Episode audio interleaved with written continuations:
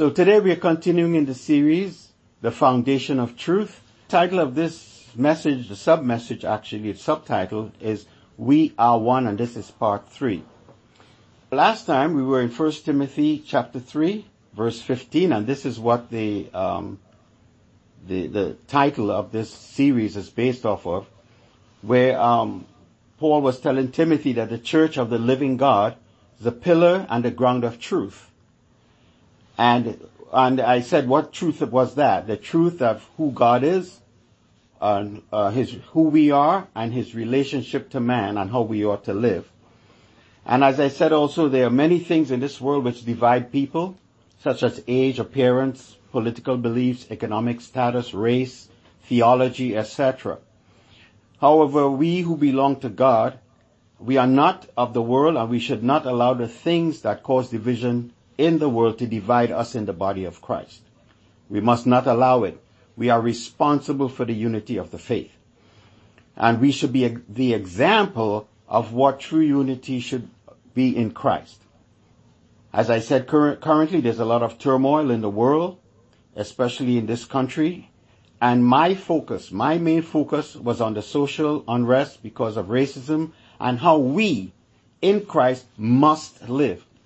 This is not a suggestion. This is what we must do as the body of Christ. So last time I spoke, just to give a brief recap, last time I spoke about how God sees us in Christ and how we ought to see each other. And just to name a few things that I touched on last time, I said God created us, each one of us in His image and His likeness. We are His children. Therefore we are brothers and sisters in Christ. And, but we are brothers and sisters because we are, I'm referring to the natural, we are male and female, but God is the father of our spirits and our spirits don't have a gender. We are individually and corporately children of God and the apple of God's eye. So individually and corporately, we are the apple of God's eye. That's how He sees us. He has given us the same spirit. That is the spirit of His Son.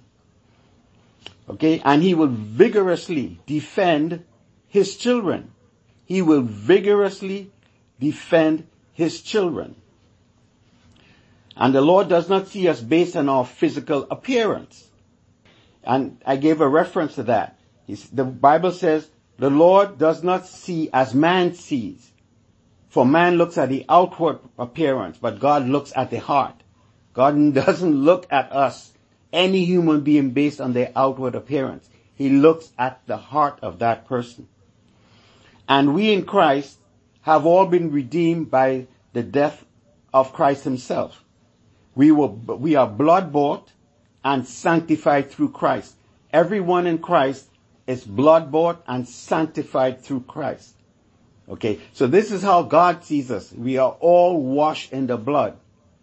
Okay, so we, analogously, we therefore have to see each other as precious in God's sight. And if we say we love Jesus, we also ought to see each other in the same way. I can't stress this enough. You have to be colorblind in the body of Christ. There, you, I'm, I'm sorry. This is, this is the way, this is, God doesn't see us based on color or race. He looks at the heart of the individual and we have to have that same attitude and see each other the same way. There are no excuses. After all, we are one man in Christ, a new creation in Christ Jesus. There is no distinction, there is no separation. If we say we love Jesus and we hate our brother, the Bible calls that person a liar and a murderer. And I gave the scripture reference from that, for that. So just you know, so you can see all these people who claim they love God and they say they love God, but they hate their brother, they are a liar and they are a murderer. We must not treat each other differently based on race, social status, economic status, cultural uh, preferences. None of that matters in the body of Christ. When you mis- mistreat your brother, you do not only show that you are a liar and a murderer, you also show that you do not have the Spirit of God in you. And that your father is the devil. And I have a scripture reference for that also, which I gave the last time. A lot of people are deceived, think they're walking in the will of God, think they have favor with God. But when they hate your brother, God doesn't see you as his child. He sees you as the child of the devil because you're acting just like the father, your father, because he's a liar and a murderer. So if you are guilty because of this sin, repent. Seek forgiveness for hating your brother before it's too late. Ask the Lord to create in you a clean heart and renew a spirit, the right spirit in you. Do not let the sin of racism have dominion over you. You see, we have a choice. And God has given us of His Spirit. We have a choice if we're gonna be a slave to this, this, this sin, or we're gonna overcome it with, by righteousness, walking in righteousness. The choice is ours. Okay? So that is kind of like a brief recap of what I talked about last week. So today I want us to talk a little bit about Jesus, and I'd like us to turn to the book of John chapter 17, and I want to show you something about Jesus, what his interest is in us about be, us being one in, in him. Let's turn to John chapter 17 verse, and we start at verse 9 and I'll jump around a little bit. Okay, so verse 9 and then I'll jump to verse 11 and then 22 through 23. Okay, John 17 verse 9. Now let me just tell you what's happening here. So this is Jesus. He was talking to his disciples and then, well, he just finished the last, the supper, last supper. Then he's talking to his, his disciples. So it looks like he's doing like a major download, speaking to his disciples and teaching a lot of teaching. And then when he was finished with that, he started to pray for them. He started to pray for the disciples and then he started to pray for those to come. So let me start at verse 9. It says here, now he's praying to the Father. Jesus is praying to the Father and he's, and he's praying for the disciples here. He said, verse 9, I pray for them. I do not pray for the world, but for those whom you have given me, for they are yours. And verse 11. Now, I am no longer in the world, but these are in the world, and I come to you, Holy Father.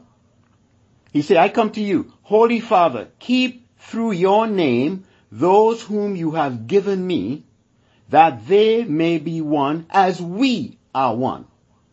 Verse 20.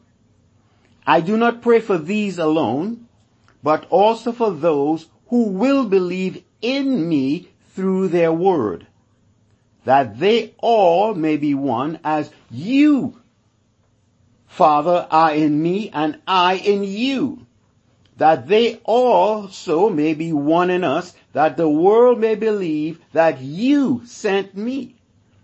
And the glory which you gave me, I have given them that they may be one just as we are one. I in them and you in me that they may be made perfect in one and that the world may know that you have sent me and have loved them as you have loved me. Okay, that's all I'm going to read. But this is very, this is very powerful and ties into why we need to be one. Okay, so as I said, Jesus was praying for the disciples. Understand here that in verse 9, he said, I pray for them, I do not pray for the world. He's praying for the saints. He's praying for the disciples. He's praying for the children of God. Not for the world. Not for the people outside the, the of Christ. That's, that's critical. He said, I pray for the, I'm praying for the disciples, not for the world. His prayer was very specific. And Jesus knew his time. If you look at verse 11, he said, I, he said, now I know I'm no longer in the world, but these are in the world. He is, he, he knew his time had come and he had already released himself to his destiny. That is what? He had to lay down his life at the Father's request. So he's speaking like if he's already moving on to the Father. He said, I am no longer in the world, but he's actually there physically, but, but spiritually and knowing what he has to face. He say, I'm no longer in the world because my time is up. the next things I do from this moment on is going to put into, into action the sequences of events that's going to take me out of this world. That's going to separate me from this body. That is what he's saying here. Okay? He said, Father, keep them that they may be one, united as we are one. And how was Jesus one with the Father? Jesus was one with the Father through the Spirit. Because Jesus allowed the Father to express himself through him by yielding to the Spirit of God and doing the will of the Father by the Spirit. That is how Jesus and the Father were one. They were one by in and by the Spirit because the Father was in him by the Spirit, the Holy Spirit. He said that oneness he had with the Father is what he's praying for the disciples, that they would have that same oneness. And in verse 20, he's pray, he prays, and his prayer extends to those who will believe. It says, I do not pray for these alone, but also for those who will believe in me through their word. So that is subsequently from that moment on, anyone who believed in him through their confession of faith, he's praying for them that they will be one. So that applies to us on this, on this line right now. That applies to us, to those globally in Christ, who believe in Christ and confess based on their confession of faith through and in Christ. So he's praying for those then and those to come, which applies to us now also. Okay. So he's saying here, for all who believe, and verse he and also he's saying, we all in Christ are to be one with each other and one with the Father and the Son. We are all to be one with the Father and the Son. So those then and those now, we all to be one in Christ. Now verse 21. He said, Father, they will be one as you are in me and I in you, that they all may be one in us, that the world may believe that you sent me. What is he praying? He's praying that we all will be one for a, re- for a reason. And he said it there, the latter part of verse 21, that the world may believe that you sent me. So he's saying here, there's something we in the body of Christ have to reveal to the world so that they, they would know that Jesus was real and that the Father sent him. That's why I alluded to in the body of Christ. Last week I talked about, and the week before, I talked about why we need to be one. The world should see how people in the body of Christ of different races, backgrounds can live as one. This is what Jesus is praying here. He's praying that the world will see in the church, in his body, the oneness that is in Christ. That's what he's praying. And that is what's supposed to be manifested now in this time we are living in. So he says here, this is what the world has to see, that Jesus was real and the Father sent him. And he also said here in verse 22, he said, the glory, Father, that you have given me, I have given them, that they may be one, just as we are one. And what glory is that? That glory is what did Jesus get from, from the Father when he came out from the, from the river? He was anointed with the Spirit of the Holy Spirit. So the glory, he said, I am given, I will give them that same glory you gave me. And that glory is the Spirit and the Word. Okay, because he was the, Jesus is the Word of God. And that same Spirit, the way he was able to have intimacy with the Father, is because of the Spirit that abided in him. So Jesus is saying, he's praying what is going to happen. And I will show you how he brought it, to, it all came to pass. Okay, so he says here, what glory is that? As I said, the glory is the Spirit and the Word. Verse 23, I in them and you in me that they may be made perfect in one. What is that perf- word perfect is? Mature. In what? Him, Christ. And the world may know that you have sent me and have loved them as you have loved me. The world will see when we are one and there's a manifestation of that oneness through Christ, the world will see and know by that that not only that Jesus, Jesus was real and that he came, but as the Father loved him, so does the Father love us. There will be things that will be seen through the church will reveal that how much God loves us.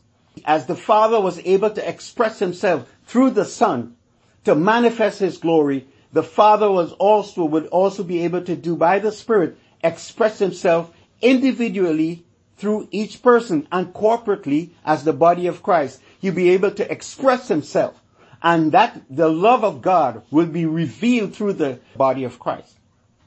So God has already provided everything we need to become one with each other and with Him. And I'm going to show you that. That is done through the Son. This is to reveal the wisdom of God through the church, His people. God has already provided everything we need to be one with each other and to be one with Him. He has already done it. We just have to get our act together and start walking in His ways. This is not about us. It is about us trusting Him, God, enough through what He did through Christ to submit to what He wants to do in our lives and do it. And when we do it, He can express Himself. He can express His love, not only to each other, but to the to a dying world. They would say, wait a minute, these people, they have their act together. They actually love one another. So what I see, I don't see hypocrisy. This, this love that they have for each other is genuine. So when they, we go out into the world and we start to express this love, people can receive it. Because they know we're not hypocrites. They know that we are actually walking the walk. And what we say we, uh, what we do, we actually mean it. And what we say, we actually mean it. That our words are trustworthy, we are trustworthy. When you, when you're a hypocrite, you can't be trusted. What is to be revealed in this world? And I, you know, I, I said a lot of that already, that the people of God, those saved from sin, which are of different races, backgrounds, can live together as one. It is not impossible because Jesus already did the work, as I said. Now realize when Jesus was finished praying, a lot of what he prayed didn't happen yet. He is praying for what he wants to see happen or what is going to happen. But let me show you something here. When he was finished praying, if you keep reading in John, if you keep reading, when Jesus was finished praying, he set the wheels in motion for his death. Jesus said, nobody can take my life. He said, I lay it down willingly. So what he did, when he was finished praying, when he was finished with the disciples, he set the wheels in motion. So he allowed Judas, now he said, tell Judas, you now go and betray me. Do what's in your heart. Because Satan entered Judas's heart. And, he, and Jesus released Judas to betray him. And that set the wheels in motion for his death. Why? To bring to pass what he just prayed. Oh my God. To bring to pass what he just prayed. Listen, when you get a chance, go read and meditate on what I'm telling you here and what I'm saying to you. He just prayed for us to be one. One with each other, one with the Father, one with Him. And then he set the wheels in motion to bring to pass what he just prayed. And I'm going to show you I'm not going to go into scripture, but I'm just going to summarize it. He willingly went to the cross after completing those prayers. When he released Judas to betray him, he willingly went to the cross. He knew the time had come. That's why he was praying here in, in verse 11. He said, now I am no longer in the world. I'm ready to, re- to lay down my life. He said, Father, I'm ready to come to you. So he set, when he was finished praying, he set the wheels in motion. So he willingly went to the cross after completing those prayers to atone for man's sin, to remove any barriers that can separate those who believe on him so that they can be one and be given access to the Father. That's why, that's why when I, I was talking about in Ephesians, Eh, right, in the book of Ephesians, about the, the veil being torn.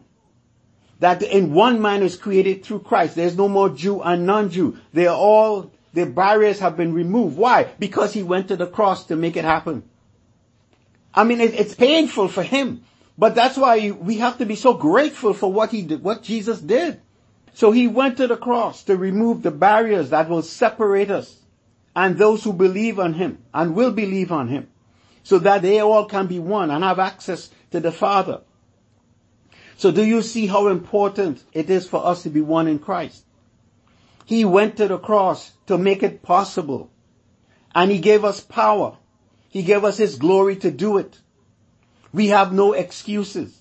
All we have to do is believe what Jesus did and obey Him. Just remember, this is not about the world. This is about the church.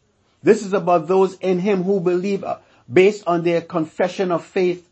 You can't do anything about the world people, we have to be the light. We have to let our testimony, share our testimony with those in the world who are lost and dying so that they can be reconciled to God the way we were reconciled to God, the same way, so that the Spirit of God can move into these people and change them from the inside out. This is our mandate. That's why it says we are ambassadors of Christ. We represent the kingdom of God. And where we represent God, the Lord outside of our, our, in our, not only outside, but in our homes, when we go to work, when we go to the supermarket, wherever we go, the way we represent Christ, we are ambassadors of the kingdom of God. And we are to let our light shine. What is that light? The love of God. We don't discriminate. We love people. We stand up against unrighteousness. We speak out against injustice. This is what we as the body of Christ are supposed to be doing. We speak out against injustice in the church. We speak up against unrighteousness in the body of Christ. You see, that's what the Bible says. If, if we are able to correct those who err in the faith, we are to correct those who are wrong in the faith with love. We don't judge, we correct them with the word of God. This is a critical time for the church and a wake up call for the church.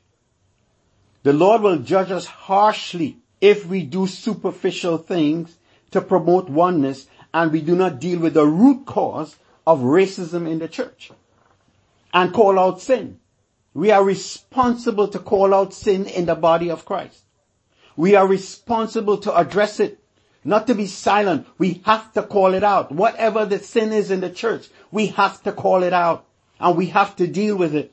We can't, we can't just be quiet and let things just, and gloss over things in the body. We have to speak up against sin. Whatever the sin is, we have to speak out against it in love. I know racism will be done away with in the church. I know it's going to be done away with. I know the church will be one. I know that. How do I know that? Because Jesus just prayed. He prayed and he said it's going, that is what's going to happen. And I know the word of God does not return void. What comes out of God's mouth happens. It will happen.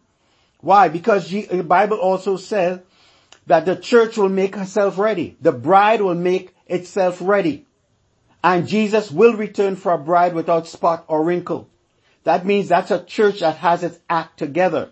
And if the church has its act together, that means racism is not an issue in the church. That means sin is not an issue in the church. That means the body of Christ is one. It will be done. Not because I said so, because Jesus said so. He said, I am coming for a bride without spot or wrinkle. So if he said that's what he's coming for, then he, that's what will, that's what will be. It's not going to happen by the works of man. It's going to happen as people seek the mind of God about how to deal with the issues in their lives, how to speak to one another, and also to be, obey the word of God. Have the courage to obey the word of God. This is not going to happen by the works of man. It's going to happen by the Spirit of God and by those of us in the body of Christ who have the guts to trust God and walk in His ways especially when we are guided by the Spirit of God. So we have to prepare ourselves to become unpopular. We may become unpopular with some people, but that's okay. As long as we are walking in the will of God, it's okay. Because the Father is our vindicator. He will vigorously defend, defend His children. So we don't have to worry about the, what the world say. We are accountable to Christ Himself. There are no excuses. He went to the cross to make sure that we in the body are one.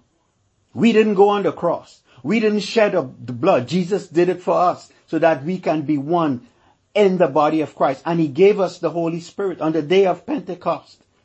The, he sent the comforter, the Holy Spirit, to infill those who call on him based on their trust and belief and confession of faith through him. So we have no excuse. We have been given everything that pertains to life and godliness through the knowledge of him. Who? Christ. And he has given us the Spirit, the Holy Spirit, to help us and teach us and strengthen us when we can, when we don't want to do sometimes we don't want to do the things we need to do. But he gives us a courage, the dunamis power to do it, the grace to do it. Okay.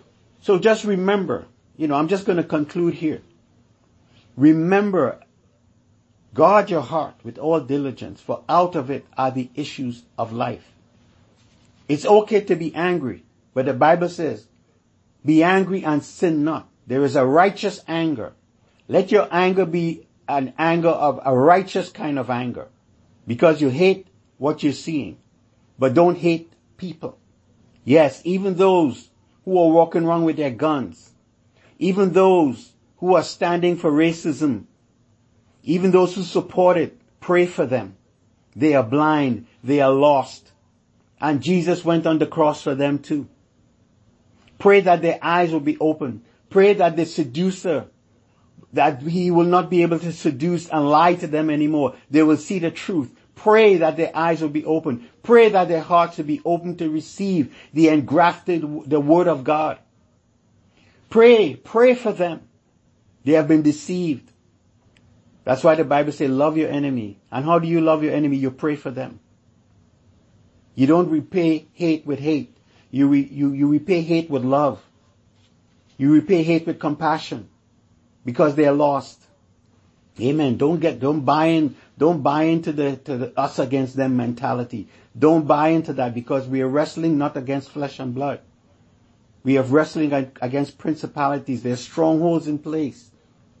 I mean, I, I, I was watching, um, um, let me just share this with you real quick. Well, I was watching on Channel 7, the hour long special they had on the Juneteenth celebration.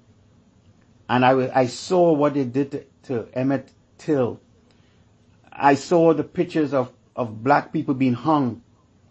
And, the, and there was a group, a, a, a, just a horde of white people, women, uh, um, uh, men, children, in, in the photograph, just like nothing, and these people hanging from the tree.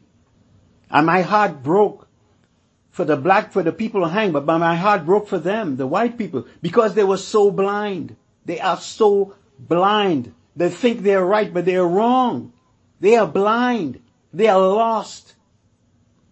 My heart broke for, for them all. And, you know, you see the picture of Emmett Till and what they did to him. The mother left his casket open because she wanted the world to see what they did to her son, her 14 year old son. My heart broke for her. My heart broke for the 14 year old boy. 14 years old. What in heaven's name could he have done? But you see, this is what sin does. This is what the enemy does. This is a stronghold. And we have to pray against these strongholds. We can't hate these people. They are lost. This is not easy being a child of God. You have to put aside your biases and you have to do what the Lord commands us to do. Love our enemies. Do good to those who persecute us. Pray for those who spitefully use us. Use us. This is not easy. This is not easy to do, but the Lord will grace us as we step in faith to obey Him. The Spirit of God will give us the courage and the strength to do it. We cannot get on a bandwagon of hate. We can't do it. We can't get in the us against them mentality. We cannot do it. We must not do it. So if you feel that you, you, you're drifting and, and hate is starting to take possession of your heart, turn to, look up to Jesus, the author and the completer of our faith. Say, Lord, this is what I'm feeling. Help me. Help me. Help me to see from through your eyes the way you see the unlovely. Give me the grace and the courage to pray for these people. Help me to do it, Lord. It's not that we don't care. We have to see things through God's eyes. And we cannot allow our heart to get corrupted because we are safe from it. So we, that's why it's really important that we guard our heart because out of it are the issues of life. Alright, so I'm going to stop there today and I hope you receive something today. In Jesus name.